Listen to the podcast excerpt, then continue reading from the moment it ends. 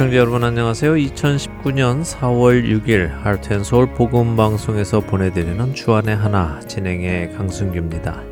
지난 한 주도 우리를 구원하는 복음의 참된 능력을 제대로 전함으로 하나님의 나라가 이 땅에 임하는 데 쓰임 받으신 여러분들 되셨으리라 믿습니다.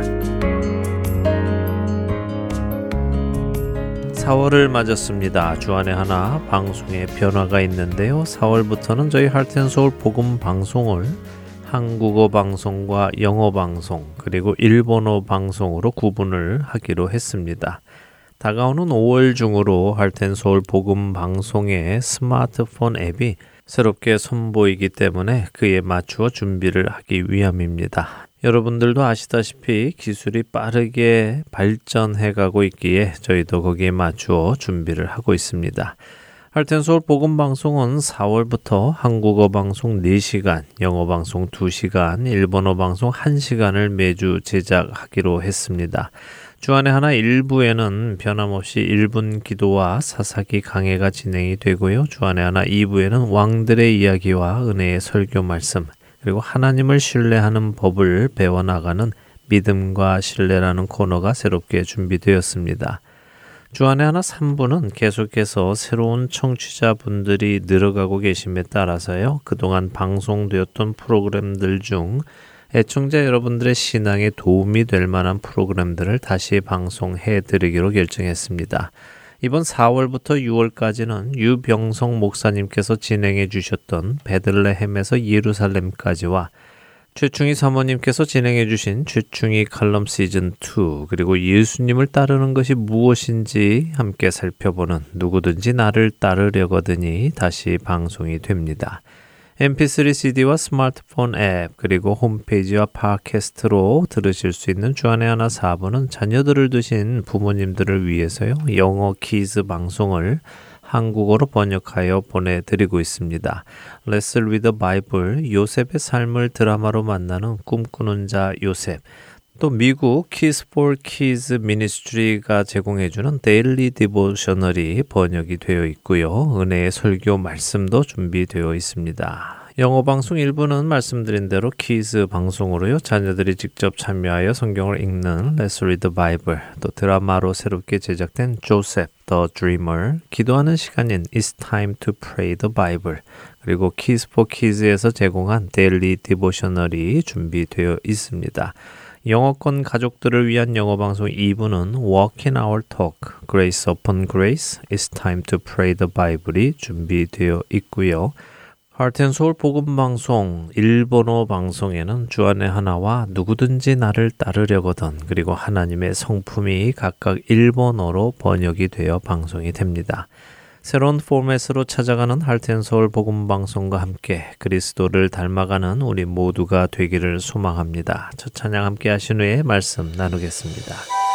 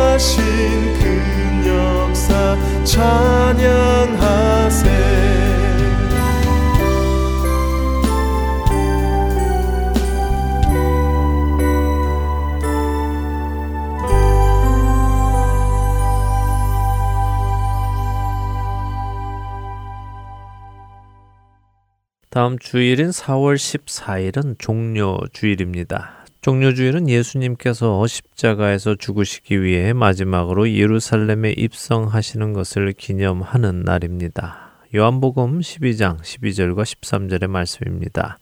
그 이튿날에는 명절에 온 큰 무리가 예수께서 예루살렘으로 오신다는 것을 듣고 종려나무 가지를 가지고 맞으러 나가 외치되 호산나 찬송하리로다 주의 이름으로 오시느니 곧 이스라엘의 왕이시여 하더라.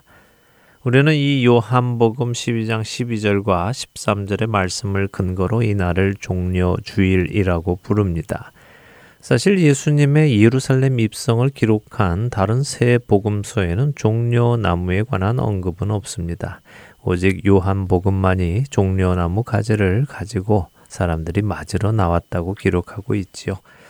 그렇다면 예수님이 예루살렘에 입성하실 때 사람들은 왜 종려 나무 가지를 가지고 와서 예수님을 맞았을까요? 만일 이 종려 나무 가지가 특별한 의미를 가지고 있었다면 나머지 세 복음서도 종려 나무 가지를 가지고 나온 것을 분명히 기록했을 것입니다. 어떤 이들은 레위기 23장 40절에 여호와의 절기 첫날에 아름다운 나무 실과와 종려나무 가지와 무성한 나무 가지와 신의 버들을 취하여 너희의 하나님 여호와 앞에서 이랫동안 즐거워할 것이라고 하셨기에 종려나무 가지를 가지고 나왔다고 하기도 합니다만 레위기 23장 40절에 여호와의 절기 첫날은 초막절 첫날에 관한 말씀입니다. 예수님께서 예루살렘 성에 들어오시는 때는 초막절이 아니라 유월절을 앞두고 있었지요. 사실 당시 유대인들이 예수님의 입성 앞에 종려나무 가지를 가지고 나온 이유는 성경적인 이유보다는 문화적인 이유 때문이었습니다. 예수님께서 오시기 전인 기원전 170년경 당시 예루살렘을 포함한 시리아 지역을 다스리던 안티오쿠스 4세는 유대교 말살 정책을 시작했습니다. 그는 성전 예배를 금했고 제우스 신을 비롯한 그리스의 신상들을 하나님의 성전 안에 들여놓았지요. 그뿐 아니라 하나님께서 부정하다고 금하신 돼지를 잡아 그 머리를 하나님의 성전 재단에 놓고 유대인들에게 예배를 강요했습니다. 이것은 유대인들에게는 굉장히 치욕적이고 모욕적인 일이었습니다.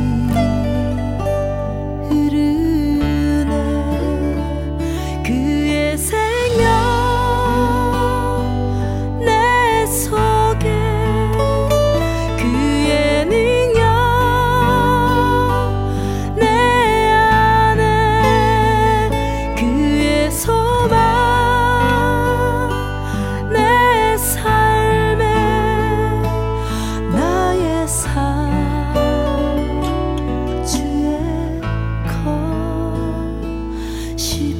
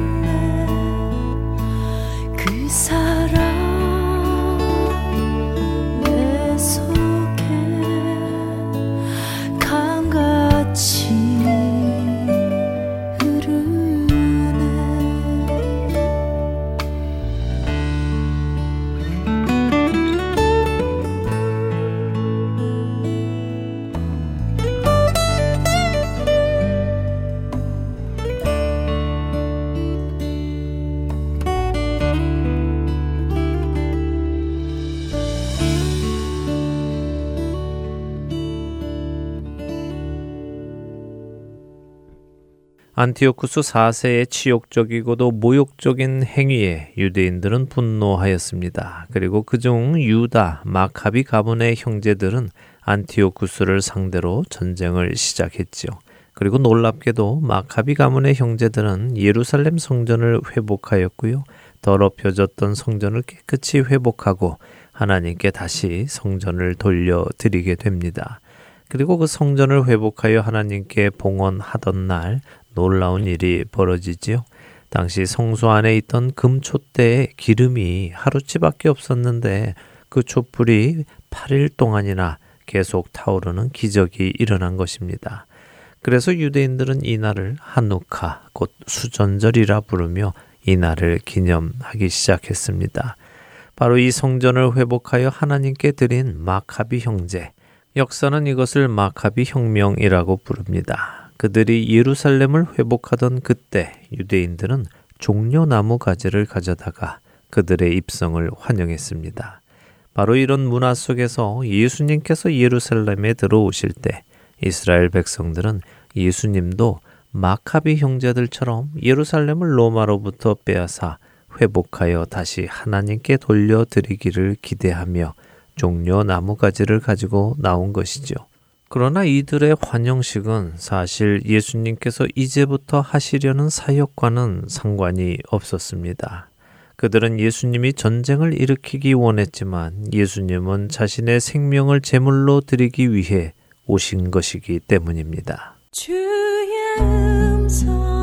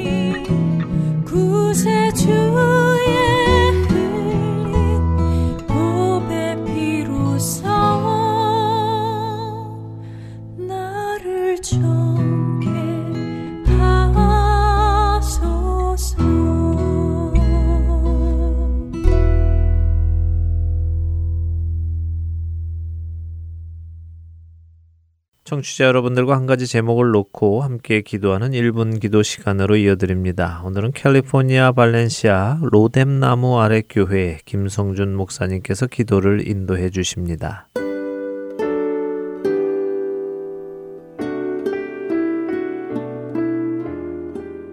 애청자 여러분 안녕하세요.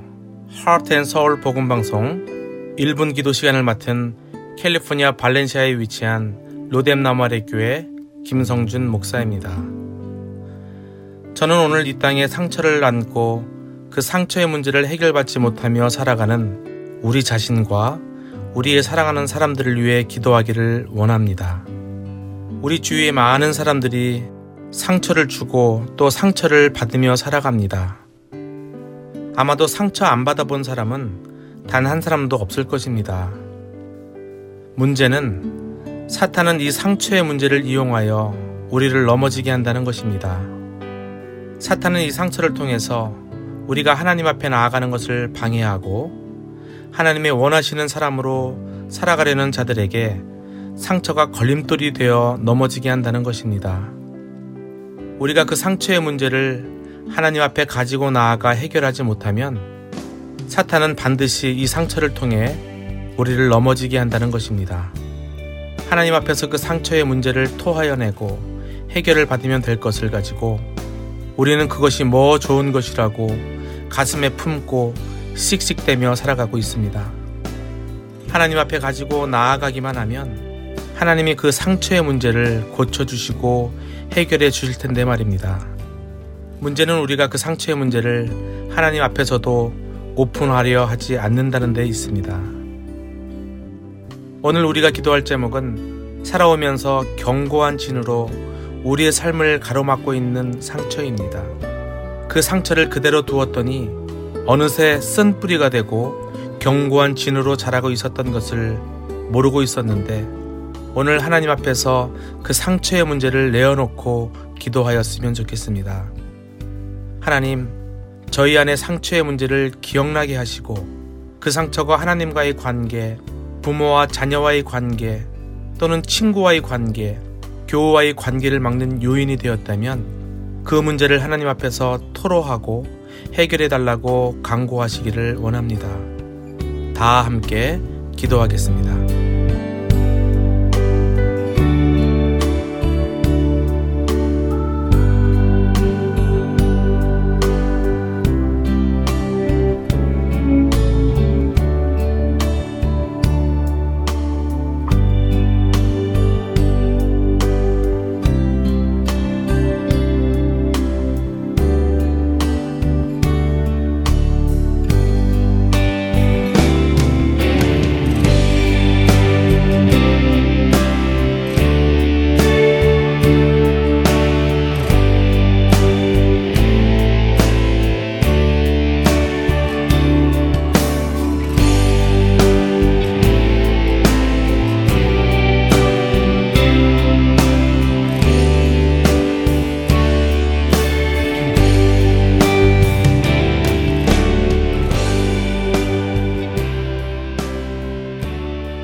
하나님 아버지, 저희로 우리의 상처를 깨닫게 하시고 그것을 주님 앞으로 가지고 나올 수 있도록 하시니 감사합니다. 사탄은 이 상처의 문제를 가지고 우리를 흔들며 하나님과의 관계를 깨려 하고 부부와의 관계, 부모 자녀와의 관계를 깨려고 시시탐탐 우리를 괴롭히지만 이제 저희는 사탄의 노예가 아니라 하나님의 자녀임을 선포하고 나아가오니 더 이상 그 상처의 문제, 죄의 문제에 매여 있지 않도록 인도하여 주시옵소서.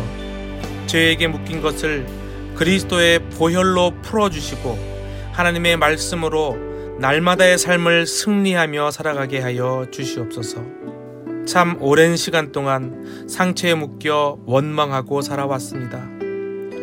주님 그 상처를 이 시간 주님 앞에 다 토하오니 저희를 치료하시고 회복시켜 주시옵소서.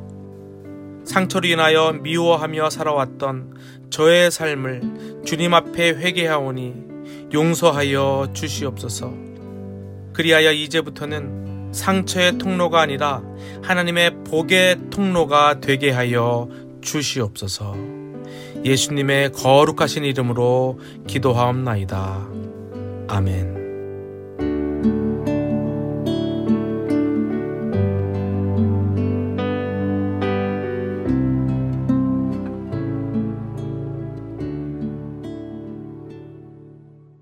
할텐서울 복음방송은 인터넷 www.heartandsoul.org를 통해 매주 토요일 4시간의 한국어와 2시간의 영어, 1시간의 일본어로 복음을 전하는 선교회입니다.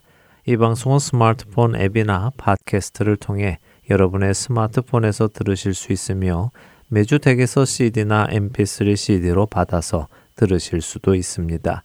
자세한 문의는 방송사 사무실 전화번호 602-866-8999로 해주시면 안내해 드리겠습니다.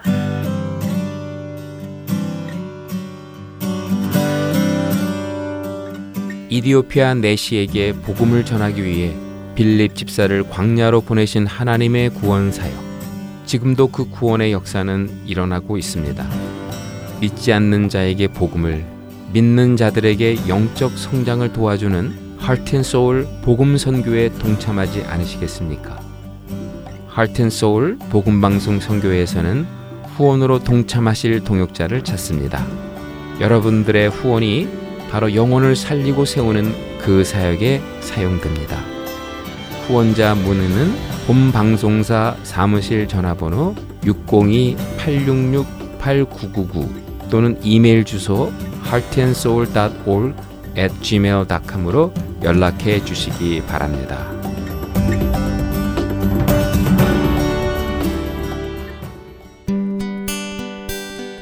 기쁜 소식 사랑으로 땅끝까지 전하는 아랜소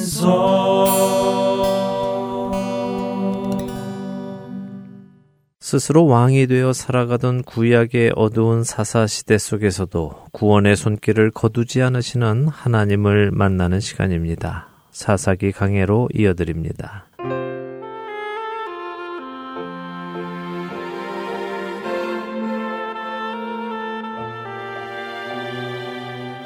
애청자 여러분 안녕하세요. 구약의 사사기를 함께 공부하는 사사기 강해 진행의 민경은입니다. 네, 여러분 안녕하세요. 강승규입니다. 기드온과 하나님이 화평을 맺고 나니 새로운 적이 생겼습니다. 네. 바로 자신의 집안, 특히 아버지가 섬겨오던 바알과 아세라와의 싸움이 시작되었죠. 그렇습니다. 하나님께서는 기드온에게 아버지 집안에 있는 바알의 재단을 파괴하고 아버지 집에 있는 7년 된 수소 중에 가장 좋은 수소를 가져다가 죽이고 아세라상을 뗄감으로 사용해서 하나님께 재단을 쌓고 드리라고 명하시죠.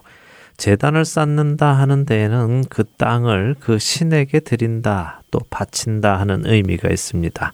그래서 이스라엘을 다시 하나님께 돌려드리는 것이죠. 기도원이 이 일을 하는데 낮에는 사람들의 눈이 두려워서 못하고 밤에 했다고 하셨어요. 네, 열심히 섬기는 사람들의 눈이 있는데 낮에 그랬으면 여러 가지 문제가 생겼겠지요. 일단 아직까지의 기드온은 그런 상황을 대면할 만한 담대함은 없었습니다. 그래서 아무도 보지 않는 밤에 자신의 집 종 10명을 데리고 가서 그 일을 했습니다. 사실 이 일은 보통 일이 아니죠. 한국으로 치면 종갓집 장손이 밤새 조상님께 드릴 제사상을 다 뒤집어 엎은 것과 마찬가지입니다. 혹은 뭐 마을 어귀에 있는 성황당이나 천하 대장군 같은 장승상을 다 찍어 내버리고 태워버린 것이나 마찬가지죠. 만일 이런 일이 일어난다면 동네가 난리가 나겠죠. 생각해보니 그렇네요. 예전 한국의 마을에서 그런 일이 일어나면 마을 전체가 발칵 뒤집어졌겠어요. 맞습니다. 지금 바로 그런 일이 기드온 동네에 일어난 것입니다. 네. 그리고 실제로 동네 사람들이 기드온을 잡아 죽이겠다고 기드온 집 앞으로 모여들은 것이고요. 하지만 놀랍게도 가장 화를 냈어야 할 기드온의 아버지가 오히려 기드온의 편을 들어줍니다. 네, 정말 멋졌습니다. 바알이 정말 신이라면 스스로 자신을 지키고 기드온을 혼낼 테니 너희들은 기도원에게 손대지 마라. 만일 기도원에게 손을 대면 내가 죽이겠다고 으름장을 놓았습니다. 네. 그런 아버지의 모습에서 기도원은 또 한 번의 용기를 얻었을 것입니다. 사실 우리가 기도원의 이야기에서는요, 하나님께서 담이 작은 기도원을 어떻게 키워 가시는지 하나하나 그 손길을 보아야 하는 것입니다. 엎드려서 밀타작을 하던 소심한 기드온에게 바위에서 불이 나오는 것도 보여주시고 죽지 않을 것이라는 말씀도 해주시고 이렇게 큰 일을 하면 큰 일인 바알의 재단과 아세라상을 찍어 없애버리는 일을 해도 사람들이 그를 해치지 못하도록 하나님께서 하고 계시다는 것을 기드온이 하나하나 경험하고 있는 것이지요. 사람들은 이제 기드온을 여룻바알 바알과 더불어 싸우는 자라는 대단한 별명을 지어줍니다. 사람으로서 신과 싸우는 이름이 대단하지요. 그런데도 불구하고 이 기드온은 워낙에 담이 적은 사람이어서요. 여전히 쉽게 자신을 하나님께 드리지는 못합니다. 자, 오늘 함께 볼 그 유명한 양털 기도 역시 그런 기드온의 성격이 여실히 드러나는 에피소드입니다. 함께 볼까요? 자, 사사기 6장 33절에서 35절을 보겠습니다. 네. 그때 미디안과 아말렉과 동방 사람들이 다 함께 모여 요단강을 건너와서 이스르엘 골짜기에 진을 친지라. 여호와의 영이 기드온에게 임하시니 기드온이 나팔을 불매 아비에셀이 그의 뒤를 따라 부름을 받으니라. 기드온이 또 사자들을 온 문하세에 두루 보내매 그들도 모여서 그를 따르고 또 사자들을 아셀과 스불론과 납달리에 보내매 그 무리도 올라와 그를 영접하더라. 네, 자 바로 이런 때에 미디안과 아말렉과 동방 사람들이 연합군을 만들어서 요단 강을 건너왔습니다. 이스라엘을 공격하려는 것이죠. 이들이 이스라엘 골짜기에 진을 쳤다고 합니다. 이 이스라엘 골짜기는 이스라엘 땅에서 가장 비옥하고 넓은 땅으로 알려져 있습니다. 적군이 이렇게 공격 준비를 해올 때 여호와의 영, 곧 성령님께서 기드온에게 임하십니다. 여기 임한다라는 말은요, 히브리어 라바시인데요. 이 뜻은 옷을 입다, 옷을 걸치다 하는 의미입니다. 곧 성령의 옷을 입었다는 말씀이군요. 네. 어, 멋진데요. 멋지죠. 성령께서 그를 보호하시고 지키시고 주장하신다는 말씀입니다. 음. 자, 이렇게 성령께서 두루마기처럼 그에게 옷을 입히시자 그가 나팔을 붑니다. 이스라엘에서 나팔을 부는 것은 전쟁을 의미하는데요. 또한 왕이 행차를 할 때도 나팔을 붑니다. 그리고 새해가 밝을 때도 나팔을 불지요. 그렇게 우리 예수님께서 다시 오실 때에 천사들이 나팔을 불며 오시는 것은 당연합니다. 왜냐하면 왕이신 예수님께서 다시 오시기에 나팔을 불고요. 예수님이 오셔서 모든 것을 새롭게 하실 것이기에 부는 것이고 예수님을 대적하는 모든 적들을 물리치실 것이기에 부는 것입니다. 기도원은 전쟁을 위한 나팔을 불었습니다. 기도원이 나팔을 부니까 아비에셀이 먼저 기도원을 따르네요. 네. 아비에셀은 기도원의 집안이죠? 맞습니다. 잘 기억하시네요. 6장 11절과 24절에 기도원은 문하세 지파 중에 아비에셀 파에 속한 사람입니다. 그가 전쟁에 나서니 가장 먼저는 집안 사람들이 일어난 거죠. 기억하십니까? 여호와의 사자가 기도원을 처음 부르실 때 기도원은 우리 집안은 문하세 중에 가장 약합니다라고 했습니다. 네. 그리고 자신은 그 집안 중에 또 가장 작은 자라고 했죠. 그러나 하나님은 가장 작은 자를 드시고 또 가장 작은 집안을 사용하시는 것입니다. 네, 그렇군요. 역시 하나님께서 하시는 일은 우리 사람이 하는 일과는 그 본질 자체가 다른 것 같습니다. 힘으로 싸우는 것이 아니라 오직 믿음으로 싸우는 것이네요. 그럼요. 전쟁은 하나님께 속한 것임을 우리가 계속 배우고 있는 것입니다. 네. 자, 기도원이 나팔을 부니 그의 집안 아비에셀이 따르기 시작했고요. 문하세가 따르기 시작했습니다. 그리고 아셀과 스불론 그리고 납달리도 전쟁에 참여합니다. 이번엔 36절에서 40절을 읽어보죠. 네.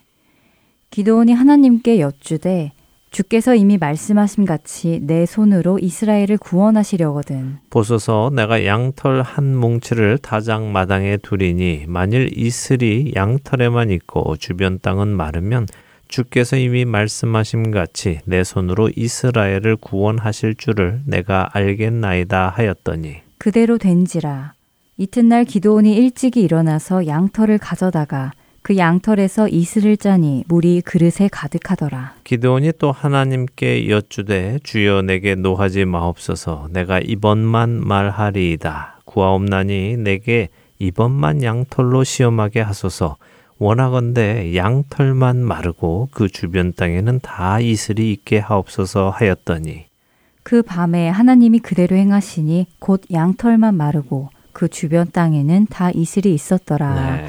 와, 드디어 그 유명한 양털 기도가 나오는군요. 그렇습니다. 양털 기도가 나왔습니다. 네. 자, 전쟁을 위해서 기도원을 따르겠다는 사람들이 나왔습니다. 다음 장에 그 숫자가 나오지만요. 약 3만 2천 명이나 되는 많은 사람들이 나왔습니다. 음. 또한 성령님께서 그에게 임하셔서 그를 붙들고 계십니다. 지금껏 이런저런 표징을 하나님께서 보여주셨습니다. 그런데도 기드온의 마음속에는 여전히 확신이 없습니다. 그래서 그는 또 하나님께 묻지요.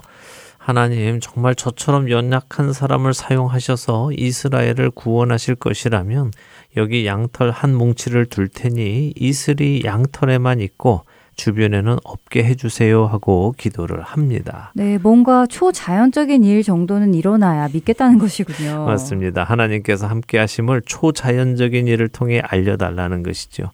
그런데 38절에 보니까 기도원이 기도한 대로 자고 일어나서 보니까 양털만 젖은 것입니다. 양털을 짜니까 물이 그릇에 가득할 만큼 젖어 있는 것입니다. 땅은 말라 있는데 말이죠. 어, 이렇게 기도원의 요구대로 하나님께서 응답해 주셨으면 이제 전쟁에 나가야지. 기도원은 왜또 하나님께 표징을 구할까요? 네, 그러게 말입니다.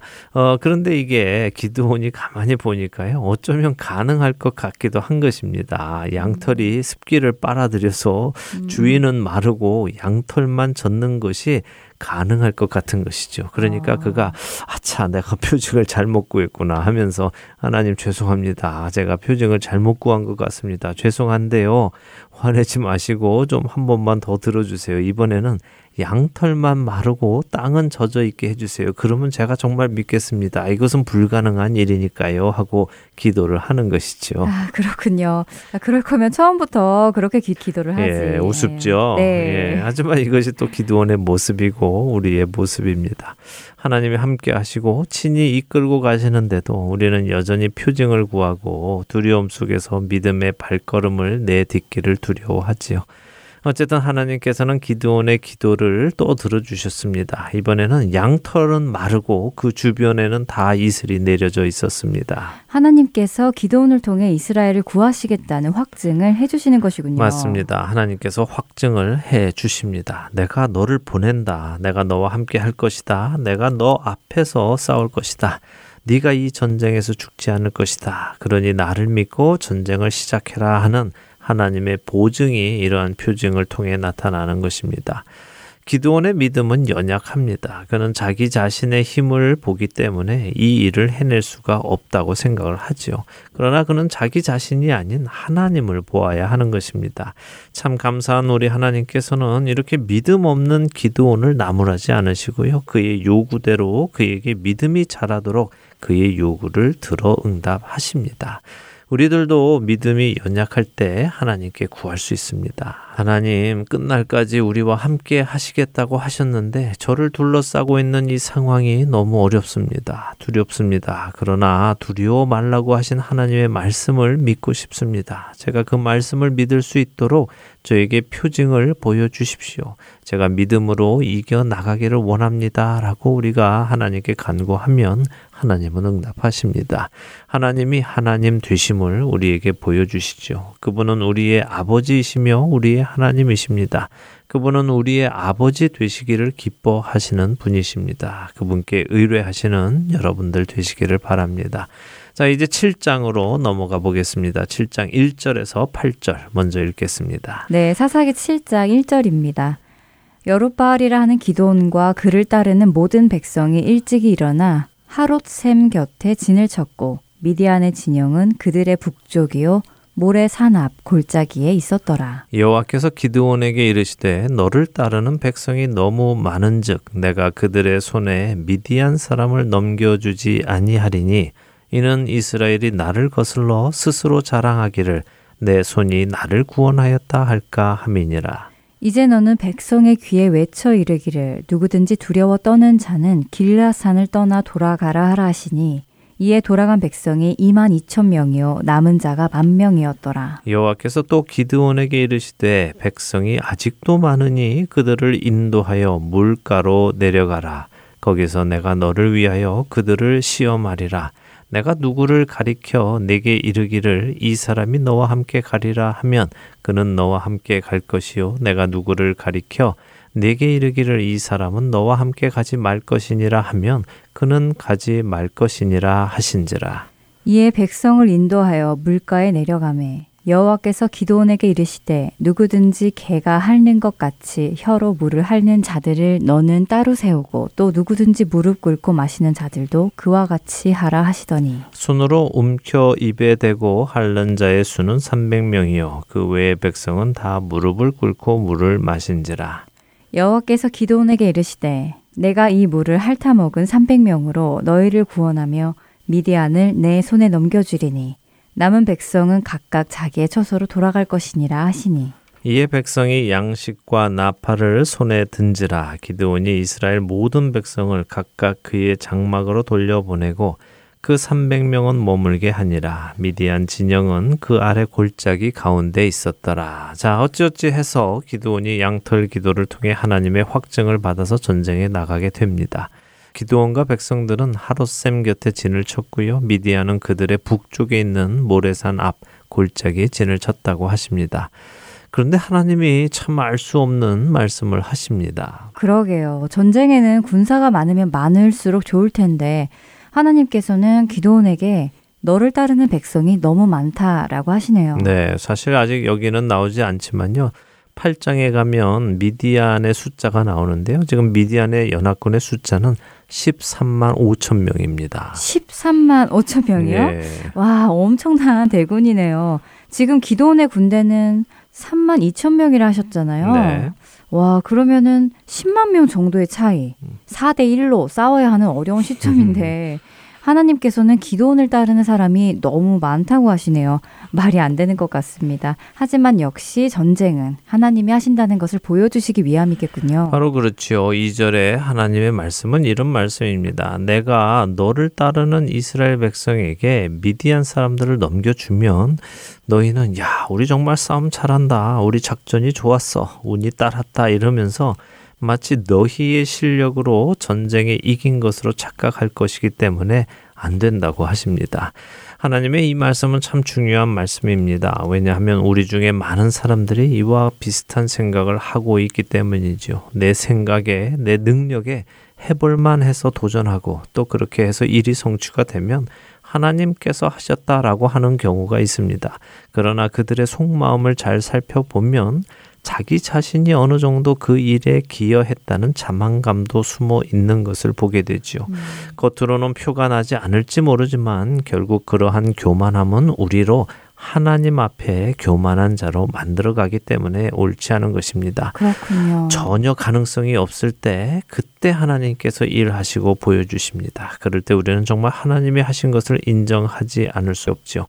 자, 본론으로 돌아와서요. 하나님께서는 앞서 기도원의 요구를 두 번 들어주셨습니다. 네, 양털 기도의 요구 말씀하시나요? 그렇습니다. 기도원은 자신에게 확신을 달라고 이렇게만 해주시면 이미 하나님께서 말씀하신 같이 내 손으로 이스라엘을 구원하실 줄을 제가 알겠습니다. 라고 약속을 했습니다. 하나님은 그의 요구에 두 번 다 응답을 하셨죠. 그러면 기도원 안에 믿음이 생겨야 합니다. 그렇죠? 그렇죠. 그것이 기도원이 약속한 것이니까요. 맞습니다. 기도원이 자신이 그렇게 알겠다고 약속을 했습니다. 이제는 하나님 차례입니다. 하나님은 기도원의 요구를 들어주셨기에 이제 기도원에게 하나님을 향한 믿음이 있는지를 두 번 확인하십니다. 기도원이 두 번 확인한 것처럼 말입니다.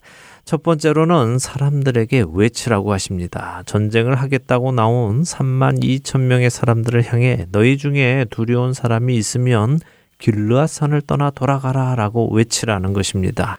자, 과연 이 말을 쉽게 할 수 있을까요? 어, 그러게요. 믿음이 없이는 정말 할 수 없는 말이네요.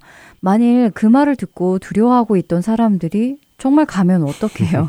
하나님을 믿지 않고는 할 수 없는 말일 것 같습니다. 네. 음, 그런데 기도원이 정말로 그렇게 말을 하네요. 그만큼 믿음이 생겼다는 말이겠죠. 그렇죠. 하나님의 말씀대로 기드온이 두려운 사람들을 다 가라고 합니다. 여기서 길르아산을 떠나라고 하는데요. 어, 그런데 이 길르아산은요, 요단강 건너 동쪽에 있는 산입니다. 아까도 성경에서 우리가 보았지만 미디안 사람들이 지금 요단강을 건너서 요단강 서쪽으로 온 것이거든요. 근데 네. 기드온은 사람들에게 두려운 사람은 요단강 건너서 동쪽에 있는 길르앗 산을 떠나 돌아가라 이렇게 합니다. 이게 무슨 말인가 하면요. 길르앗 산은 이스라엘 동쪽 영토의 끝을 의미합니다. 그러니까 하나님이 하시는 이 전쟁, 이 전쟁에 참여하기를 두려워하는 자는 이스라엘 자손 밖으로 나가라는 말이죠. 너희는 우리 식구가 아니라는 말입니다. 어, 그런데 이런 말을 하자 정말 약 2만 2천 명이 떠나가는 것입니다. 네, 기도원이 엄청 놀랐겠어요. 놀라고 말고요. 설마 그렇게 많이 갈 줄 몰랐겠지요. 그랬겠죠. 예, 하지만 모든 것을 아시는 하나님께서는 또 알고 계셨을 것입니다. 나팔을 불어서 전쟁에 나오기는 했지만 적군 미디안 연합군과의 싸움 앞에서 하나님을 의지하지 못하고 두려워하는 사람들이 그렇게 많았다는 것을 아셨을 것입니다. 그렇기에 하나님께서는 그들을 빼내시는 것입니다. 자, 3만 2천 명에서 2만 2천 명이 어우 나는 무서워요 하고 떠나갑니다. 이제 만 명이 남았습니다. 미디안 연합군은 13만 5천 명. 아까는 4대 1이었는데 이제는 13대 1이 되었죠. 그런데도 하나님께서는 아직도 백성이 많다고 하시네요. 그러게 말입니다. 하나님의 눈에는 13대 1의 전쟁도 하나님의 능력을 나타내시기에는 너무 약하다는 것입니다. 그래서 이번에는 물가로 가서 물을 먹게 하시는데요. 무릎을 꿇고 얼굴을 시냇물에 대고 물을 마신 사람이 9,700명, 손으로 물을 떠서 핥아 먹은 사람이 300명으로 나뉘었습니다. 하나님께서는 더 많은 숫자인 9,700명을 집으로 보내십니다. 아까 두려운 사람들은 이스라엘 밖으로 가라라고 하신 것과 대조되네요. 그렇죠. 이들은 하나님을 신뢰하는 사람들이기 때문에 집으로 돌아가서 기다리게 하십니다. 종종 무릎을 꿇고 물을 마신 사람들은 조심성이 없고 손으로 물을 떠서 마신 사람들은 경계심을 놓지 않아서 하나님이 택하셨다 하는 해석도 들어보았는데 어떻게 생각하시나요? 네, 뭐 나름 일리가 있는 해석이라고 생각합니다. 3만 2천 명이 모였지만 하나님이 쓰시기에 합당한 사람은 뭐 사실 300명 정도였다 이렇게 하시는 분들도 계시죠. 하나님에 대한 믿음이 없는 사람들은 필요가 없고 하나님에 대한 믿음이 있는 만 명 중에 믿음만 있어도 되는 것이 아니라 깨어서 민감하게 준비되어 있는 자들이 쓰임 받는다 하는 해석도 일리는 있습니다. 그러나 또 동시에 만일 무릎을 꿇고 마신 사람이 300명이고 손으로 물을 퍼 마신 사람이 9,700명이었다면 어땠을까요? 저는 아마도 하나님께서 무릎을 꿇고 마신 300명을 택하셨을 것이라고 생각합니다. 그러니까 어떻게 물을 마셨느냐 하는 것으로 선택받았기보다는 숫자에 따라 선택을 받았다는 말씀이군요. 네, 지금 이 문맥 안에서는 그렇게 보인다는 것입니다. 네. 뭐 특별히 손으로 물을 떠 마신 사람들이 더 주의 깊다거나 깨어 있다거나 하는 분위기의 말씀은 없기 때문이지요. 그러나 말씀드린 대로 깨어 있는 자들을 택하셨다는 것도 일리는 있습니다. 하나님의 자녀들은 늘 깨어 있어야 하기 때문입니다. 자, 어쨌든 이로 인해 기드온의 믿음이 증명이 되었습니다. 그는 3만 2천 명에서 2만 2천 명이 떠나가도 그들을 붙들지 않았습니다. 또 만 명이 남은 중에 300명을 택하라 하셔도 하나님께 아, 하나님 이건 너무합니다라고 하지 않았지요. 그는 믿음으로 그 일을 받아들였습니다. 약속한 대로 말이죠. 자, 오늘 여기까지 보도록 하고요. 이제 다음 주에 기드온과 이 300명이 이제 400대 1의 전쟁을 하나님을 따라 어떻게 벌이는지 보도록 하겠습니다. 오늘 이 시간을 통해서 우리의 믿음이 무엇인지 다시 생각해 보게 됩니다. 하나님을 의지하고 신뢰해 나가야 하겠다는 생각이 드는데요. 한 주간도 주님을 믿고 신뢰하시는 여러분들 되시길 바라면서 저희는 다음 주에 다시 찾아뵙겠습니다. 네, 다음 주에 뵙겠습니다. 안녕히 계십시오. 안녕히 계세요.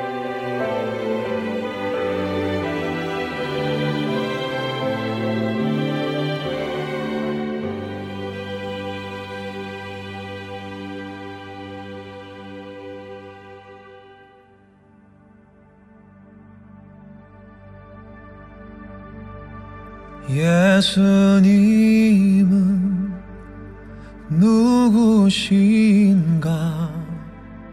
우는 자의 위로와 없는 자의 풍성이며 전한 자의 높음과 잡힌 자의 노임되고 우리 기쁨 대신에 죽은 자의 부활되고 우리 생명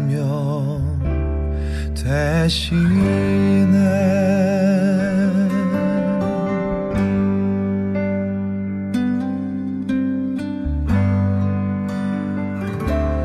예수님은 누구신가? 약한 자의 강함과 눈먼 자의 빛이시며 병든 자의 고침과 만국인의 구주시며 모든 왕의 왕이요. 심판하신 주님 되고 우리 영광 대신에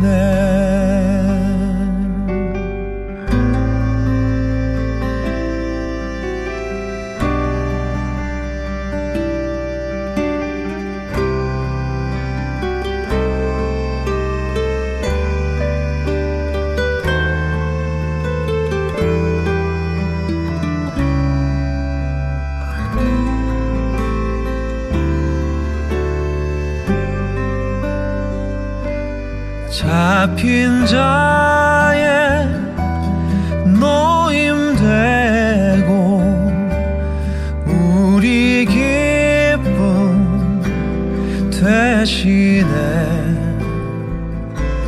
죽은 자의 부활되고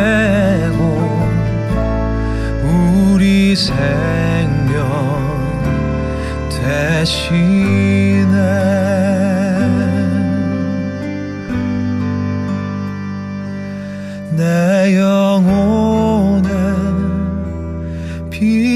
빛이시며 우리 소망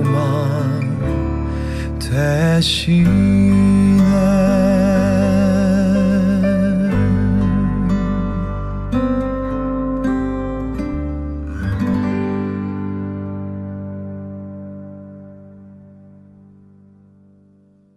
예수님의 입성에 종려나무 가지를 가지고 나온 당시의 이스라엘 백성들.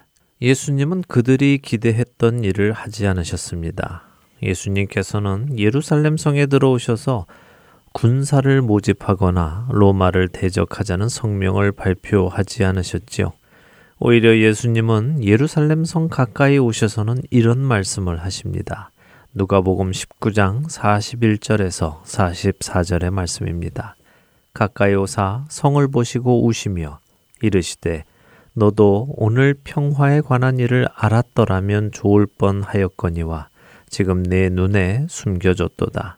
날이 이를지라 네 원수들이 토둔을 쌓고 너를 둘러 사면으로 가두고 또 너와 및 그 가운데 있는 네 자식들을 땅에 메어치며 돌 하나도 돌 위에 남기지 아니하리니 이는 내가 보살핌 받는 날을 알지 못함을 이남이니라 하시니라.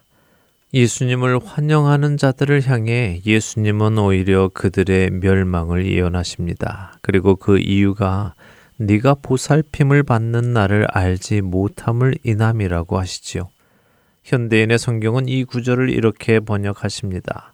네 원수들이 너를 향해 둑을 쌓고 사방으로 너를 포위하여 너와 네 자녀들을 완전히 멸망시키고 돌 하나도 그대로 남겨두지 않을 때가 올 것이다. 이것은 하나님이 너에게 찾아온 때를 네가 알지 못했기 때문이다.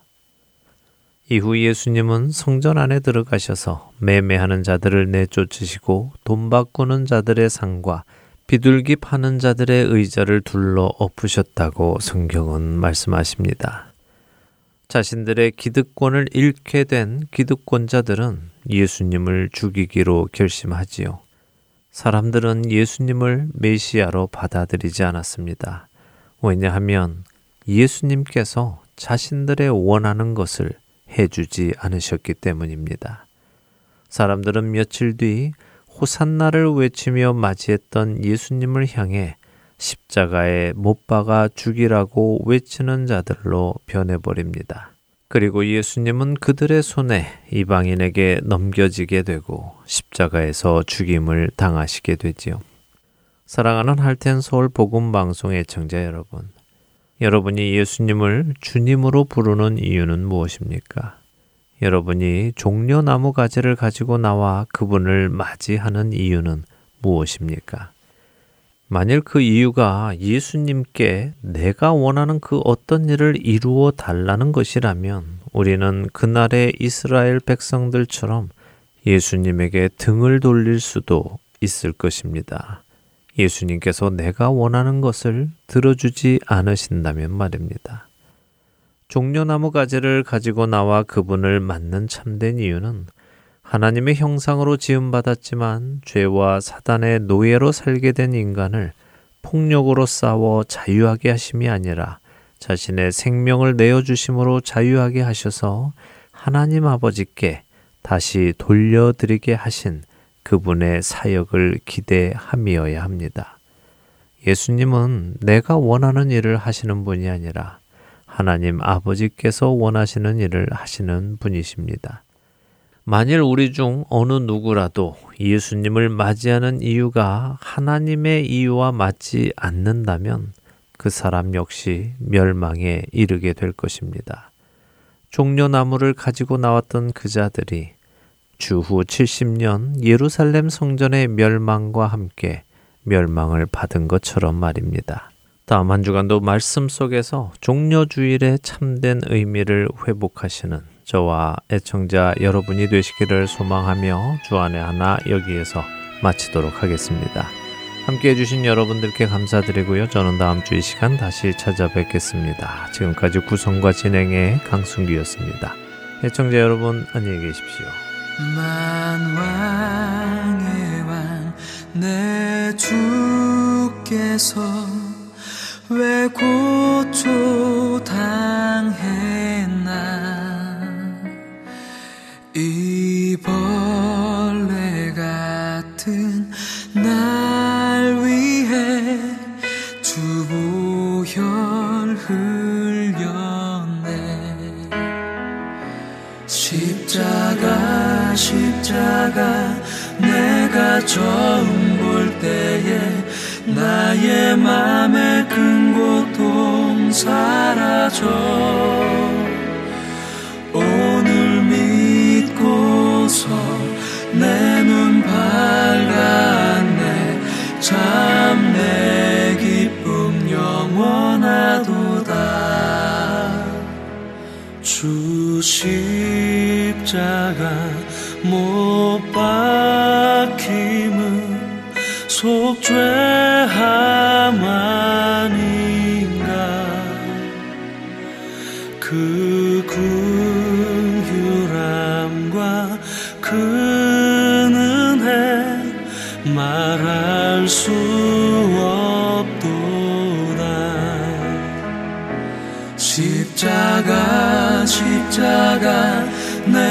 처음 볼 때에 나의 맘의 큰 고통 사라져